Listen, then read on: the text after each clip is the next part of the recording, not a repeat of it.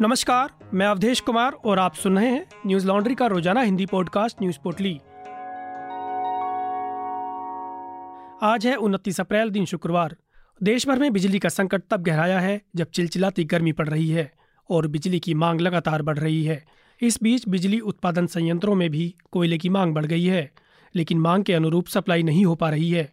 देश की बिजली का लगभग सत्तर प्रतिशत उत्पादन थर्मल पावर स्टेशन से ही होता है। लाइव हिंदुस्तान की खबर के मुताबिक, रेल मंत्रालय ने 24 मई तक यात्री ट्रेनों के लगभग 670 फेरों को रद्द करने की अधिसूचना जारी की है। इनमें से 500 से अधिक यात्राएँ लंबी दूरी की मेल और एक्सप्रेस ट्रेनों के लिए हैं। रेलवे ने कोयले की रेलगाड़ियों की औसत दैनिक लोडिंग 400 से अधिक तक बढ़ा दी है, जो पिछले पाँच वर्षों में अब तक का सबसे अधिक है। एनडीटीवी की खबर के मुताबिक, रेलवे से जारी ताज़ा आदेश में कहा गया है कि बयालीस ट्रेनें अगले आदेश तक रद्द की जाती हैं। इनमें से चौंतीस ट्रेनें साउथ ईस्ट सेंट्रल रेलवे और आठ ट्रेनें नॉर्दर्न रेलवे जोन की हैं। मध्य प्रदेश और छत्तीसगढ़ में सांसदों के विरोध के बाद छत्तीसगढ़ की तीन रद्द ट्रेनों को रिस्टोर भी किया गया है। टाइम्स ऑफ़ इंडिया की रिपोर्ट के मुताबिक राष्ट्रीय ट्रांसपोर्टर ने मौजूदा मांग को पूरा करने के लिए रोज़ाना 415 कोयला ट्रेनें उपलब्ध कराने के लिए प्रतिबद्धता जताई है। इनमें से प्रत्येक में लगभग 3500 टन कोयला ले जाया जा सकता है। उन्होंने कहा कि बिजली घरों में स्टॉक में सुधार और जुलाई अगस्त में किसी भी संकट से बचने के लिए यह कवायद कम से कम दो महीने तक जारी रहेगी। तब तक, जब तक कि बारिश के कारण कोयला खनन कम से कम न हो जाए। अखिल भारतीय स्तर पर बिजली की मांग या एक दिन में सबसे अधिक आपूर्ति बृहस्पतिवार को 204.65 गीगावाट के रिकॉर्ड स्तर पर पहुँच गई है।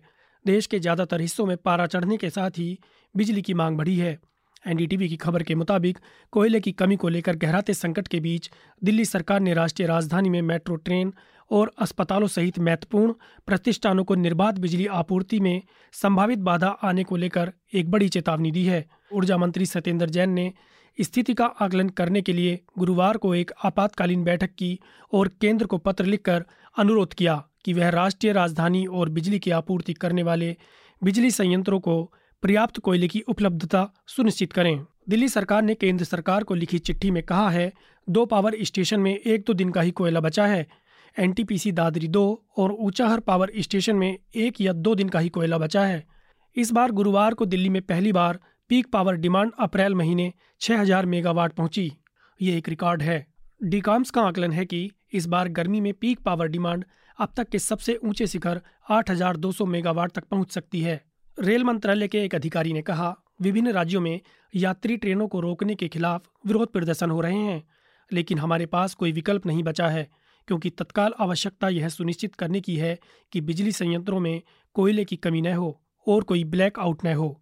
यह एक दुविधा से भरी कठिन परिस्थिति है।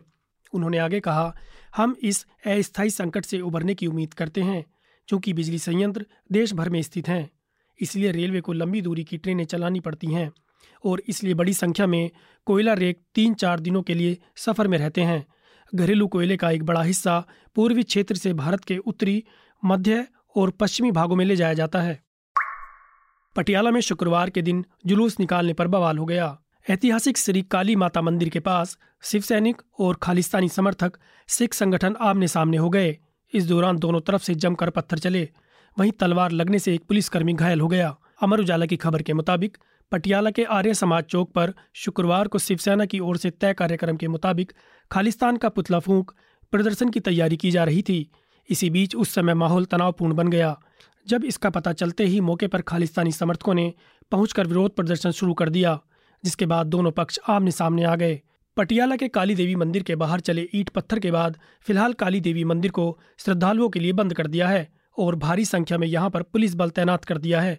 डीसी साक्षी साहनी ने दोनों संगठनों के नेताओं की एक शांति बहाल करने के लिए बैठक बुलाई है। आईजी के साथ साथ डीसी ने पटियाला वासियों को अपील की है कि वे शांति बनाए रखने में प्रशासन का सहयोग करें। फ़िलहाल स्थिति नियंत्रण में है। इस समय एक पुलिस कर्मचारी और एक सिख संगठन का सदस्य घायल हुआ है। वहीं सीएम भगवंत मान ने घटना की निंदा की है। उन्होंने ट्वीट कर कहा कि इलाके में शांति बहाल कर दी गई है। हम किसी को भी राज्य में अशांति पैदा नहीं करने देंगे। पंजाब की शांति और सद्भाव अत्यंत महत्वपूर्ण है। देश भर में पिछले 24 घंटों में कोरोना वायरस के कुल तीन हज़ार तीन सौ सतहत्तर नए मामले सामने आए हैं, जो कल के मुकाबले दो दशमलव दो फ़ीसदी ज़्यादा हैं। इसके साथ ही देश में कुल कोविड मरीजों की संख्या बढ़कर अब चार करोड़ तीस लाख बहत्तर हज़ार एक सौ छिहत्तर हो गई है। वहीं पिछले 24 घंटों में 60 लोगों की कोविड से मौत भी हुई है। अब तक देश में कोविड से कुल पाँच लाख तेईस हज़ार सात सौ तिरपन लोगों की मौत हो चुकी है। केंद्रीय स्वास्थ्य मंत्रालय के आंकड़ों के मुताबिक देश भर में सत्रह एक्टिव केस दर्ज किए गए हैं। देश में फ़िलहाल रिकवरी रेट अट्ठानवे दशमलव सात चार फ़ीसदी दर्ज की गई है। पिछले चौबीस घंटों में दो हज़ार चार सौ छियानवे मरीज़ कोरोना से ठीक हुए हैं, जिसके बाद अब तक देश भर में कुल चार करोड़ पच्चीस लाख तीस हज़ार छः सौ बाईस लोग इस महामारी को मात दे चुके हैं। दिल्ली में गुरुवार को एक हज़ार चार सौ नब्बे नए मरीज़ सामने आए। इसके साथ ही दिल्ली में अब तक कुल एक्टिव केस पाँच हज़ार दो सौ पचास हो गए हैं। हालाँकि इसमें से केवल 124 मरीजों को ही अस्पताल में भर्ती करना पड़ा है। दुनिया भर में कोरोना वायरस का खतरा थमने का नाम नहीं ले रहा। दिन पर दिन केस बढ़ते जा रहे हैं। दैनिक भास्कर की खबर के मुताबिक, जर्मनी में पिछले 24 घंटे में एक लाख चौबीस हज़ार आठ सौ तिरसठ केस सामने आए हैं और 245 लोगों की मौत हो गई। इटली में अठासी हज़ार सात सौ सत्तर केस आए और एक सौ छियासी लोगों की मौत हो गई। दक्षिण कोरिया में छिहत्तर हज़ार सात सौ इकसठ केस सामने आए और एक सौ इकतालीस लोगों की मौत हो गई।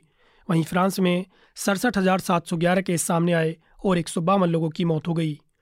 अमेरिका में सत्तावन हज़ार नौ सौ पिचासी केस सामने आए और तीन सौ अठारह लोगों की मौत हो गई। देश भर में गर्मी और धूप के कारण लोगों की हालत खराब है। इस बीच भारतीय मौसम विभाग ने गुरुवार को राजस्थान, दिल्ली, हरियाणा, उत्तर प्रदेश और ओडिशा सहित उत्तर पश्चिमी भारत के पाँच राज्यों के लिए ऑरेंज अलर्ट जारी किया है। वहीं देश की राजधानी दिल्ली में भीषण गर्मी का दौर जारी है। भारत मौसम विभाग के अनुसार शुक्रवार को भी मौसम साफ़ रहा और तेज धूप निकली, जिसकी वजह से अधिकतम तापमान चवालीस डिग्री सेल्सियस के आसपास दर्ज हुआ। ऐसे में लू की स्थिति बनी रही। इससे पहले गुरुवार को सफदरजंग, वैधशाला में अधिकतम तापमान तैतालीस दशमलव पाँच डिग्री सेल्सियस दर्ज किया गया, जो पिछले बारह साल में अप्रैल महीने में सबसे ज़्यादा है। मौसम विभाग ने बताया कि दिल्ली में रविवार को आंशिक रूप से बादल छाए रह सकते हैं और हल्की बारिश हो सकती है। साथ ही 50 किलोमीटर प्रति घंटे की रफ्तार से हवाएँ चल सकती हैं। जिससे अस्थायी रूप से गर्मी से राहत मिल सकती है। मौसम विभाग के मुताबिक Delhi core heat wave zone में पड़ता है, जिसका मतलब है कि तेलंगाना, आंध्र प्रदेश, हिमाचल प्रदेश, उत्तराखंड, उत्तर प्रदेश, राजस्थान, मध्य प्रदेश, महाराष्ट्र, बिहार, छत्तीसगढ़ और पश्चिम बंगाल के साथ यह देश का सबसे अधिक भीषण गर्मी संभावित क्षेत्र है। इससे पहले 18 अप्रैल 2010 को सबसे अधिक तैतालीस दशमलव सात डिग्री तापमान दर्ज किया गया था। जबकि 29 अप्रैल 1941 को अधिकतम तापमान पैंतालीस दशमलव छः डिग्री दर्ज किया गया था, जो अप्रैल महीने में अब तक का सबसे ज़्यादा तापमान का रिकॉर्ड है। दिल्ली में अप्रैल महीने में नौ दिन भीषण गर्मी की स्थिति रही, जो वर्ष 2010 में अप्रैल महीने के 11 दिनों के बाद सबसे अधिक है। गौरतलब है कि मैदानी इलाकों में जब तापमान 40 डिग्री सेल्सियस से अधिक या सामान्य से चार दशमलव पाँच डिग्री सेल्सियस अधिक होता है, तब लू जैसे हालात की घोषणा की जाती है। आईएमडी के वैज्ञानिक आर के जेनामणि ने एबीपी न्यूज़ को बताया कि बुधवार को देश के कुछ हिस्सों में तापमान 45 डिग्री सेल्सियस से ऊपर दर्ज किया गया। उन्होंने कहा, इसे देखते हुए हमने राजस्थान, दिल्ली, हरियाणा, उत्तर प्रदेश और ओडिशा के लिए ऑरेंज अलर्ट जारी किया है। उन्होंने आगे बताया कि मई के पहले सप्ताह के दौरान पश्चिमी विक्षोभ और बारिश की संभावना बढ़ सकती है। एक सुझाव में कहा गया कि ताज़ा पश्चिमी विक्षोभ के चलते दो मई से उत्तर पश्चिम भारत के प्रभावित होने की संभावना है। आईएमडी ने कहा कि दो से चार मई के दौरान पश्चिमी हिमालयी क्षेत्र में गरज बिजली के साथ हल्की मध्यम बारिश की संभावना है। इस वजह से तीन और चार मई के दौरान उत्तर पश्चिम भारत के मैदानी इलाकों में अलग अलग जगहों पर हल्की वर्षा होने की संभावना है। रमज़ान के आखिरी जुमे, यानी जमातुल विदा के अवसर पर फिलिस्तीनी और इजरायली पुलिस के बीच येरूसलम की अल अक्सा मस्जिद में झड़प हो गई। शुक्रवार को हुई इन झड़पों में बयालीस लोग घायल हो गए। एनडीटीवी ने फिलिस्तीन के रेड क्रॉस संस्था के हवाले से लिखा कि इस जगह पर काफ़ी समय से तनाव बना हुआ था। मुस्लिमों के पाक महीने, रमज़ान के आखिरी शुक्रवार को यह झड़प हुई। रेड क्रॉस ने बताया कि 22 लोगों को अस्पताल ले जाया गया है। सभी खतरे से बाहर हैं। बता दें कि अलक्सा की पश्चिमी दीवार के नीचे यहूदियों का पवित्र स्थान है। विज्ञप्ति में कहा गया कि पुलिस अधिकारियों ने उपद्रव शांत कराने के लिए दंगारोधी तरीकों का इस्तेमाल किया। प्रत्यक्षदर्शियों ने एएफपी को बताया कि पुलिस ने आँसू, गैस और रबड़ के बुलेट्स का इस्तेमाल किया। पुलिस ने कहा कि तीन लोगों को गिरफ़्तार किया गया है। और दो पत्थर फेंकने के लिए और एक को भीड़ को उकसाने के लिए। मीडिया रिपोर्ट्स के मुताबिक, पिछले दो हफ्तों से करीब 300 फिलिस्तीनी अलक्सा परिसर में हुई झड़पों में घायल हो चुके हैं। अलक्सा मस्जिद मुसलमानों की तीसरी सबसे पवित्र जगह है और यह यहूदियों के लिए सबसे पवित्र स्थल, जो इसे टेंपल माउंट कहते हैं। यहूदी देश इसराइल का कहना है कि इस्लामिक ग्रुप हमास और इस्लामिक जिहाद के खिलाफ कदम उठाने के लिए उन्हें मजबूर होना पड़ा, जो येरूसलम में अस्थिरता फैलाने की तैयारी कर रहे थे। तनाव कम करने की कोशिशों में इसराइल के विदेश मंत्री याइर लेपिड ने ज़ोर देकर कहा कि सरकार इस परिसर की मौजूदा स्थिति बनाए रखने के लिए प्रतिबद्ध है। इसका मतलब लंबे समय से चले आ रहे उस समझौते को मानने से है, जिसके अनुसार अलक्सा में केवल मुस्लिमों को प्रार्थना की इजाज़त होगी, जबकि यहूदी टेंपल माउंट जा सकते हैं। मुस्लिम नेता हालाँकि इस बात से नाराज़ हैं कि यहूदियों के आने में इजाफा हुआ है। उन्हें डर है कि इसराइल अलक्सा परिसर को बांटने की तैयारी कर रहा है, जहाँ यहूदी भी प्रार्थना कर सकें। लेपिड ने पत्रकारों से कहा कि ऐसी कोई योजना नहीं है। न्यूज़ लॉन्ड्री सौ प्रतिशत विज्ञापन मुक्त प्लेटफॉर्म है, जिसका मतलब है कि हम किसी भी सरकार या कॉरपोरेट से विज्ञापन नहीं लेते। हम आपके समर्थन से चलते हैं। हम ऐसे ही स्वतंत्र होकर काम कर सकें। इसके लिए न्यूज़ लॉन्ड्री को सपोर्ट करते रहिए। न्यूज़ लॉन्ड्री को सहयोग देने के लिए Hindi dot Newslaundry dot com पर जाएँ और सब्सक्राइब करें और गर्व से कहें, मेरे खर्च पर आज़ाद हैं खबरें। आज बस इतना ही। आपका दिन शुभ हो। नमस्कार।